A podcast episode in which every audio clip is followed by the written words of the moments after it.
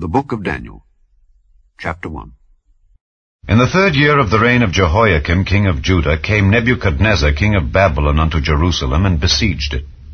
And the Lord gave Jehoiakim king of Judah into his hand with part of the vessels of the house of God, which he carried into the land of Shinar to the house of his God, and he brought the vessels into the treasure house of his God. And the king spake unto Ashpenaz, the master of his eunuchs, that he should bring certain of the children of Israel, and of the king's seed, and of the princes, children in whom was no blemish, but well favored, and skilful in all wisdom, and cunning in knowledge, and understanding science, and such as had ability in them to stand in the king's palace, and whom they might teach the learning and the tongue of the Chaldeans. And the king appointed them a daily provision of the king's meat and of the wine which he drank, so nourishing them three years, that at the end thereof they might stand before the king.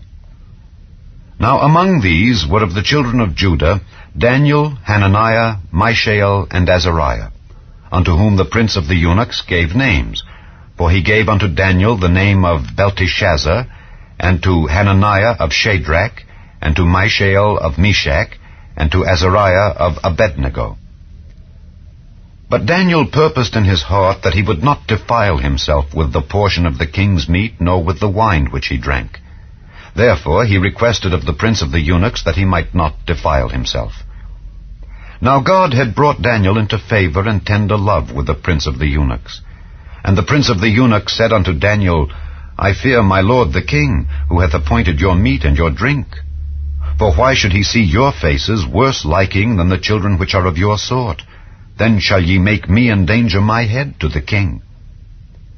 Then said Daniel to Melzar, whom the prince of the eunuchs had set over Daniel, Hananiah, Mishael, and Azariah, Prove thy servants, I beseech thee, ten days, and let them give us pulse to eat and water to drink. Then let our countenances be looked upon before thee, and the countenance of the children that eat of the portion of the king's meat. And as thou seest, deal with thy servants.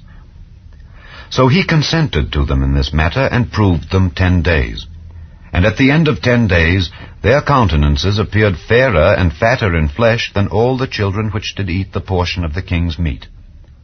Thus Melzar took away the portion of their meat and the wine that they should drink, and gave them pulse.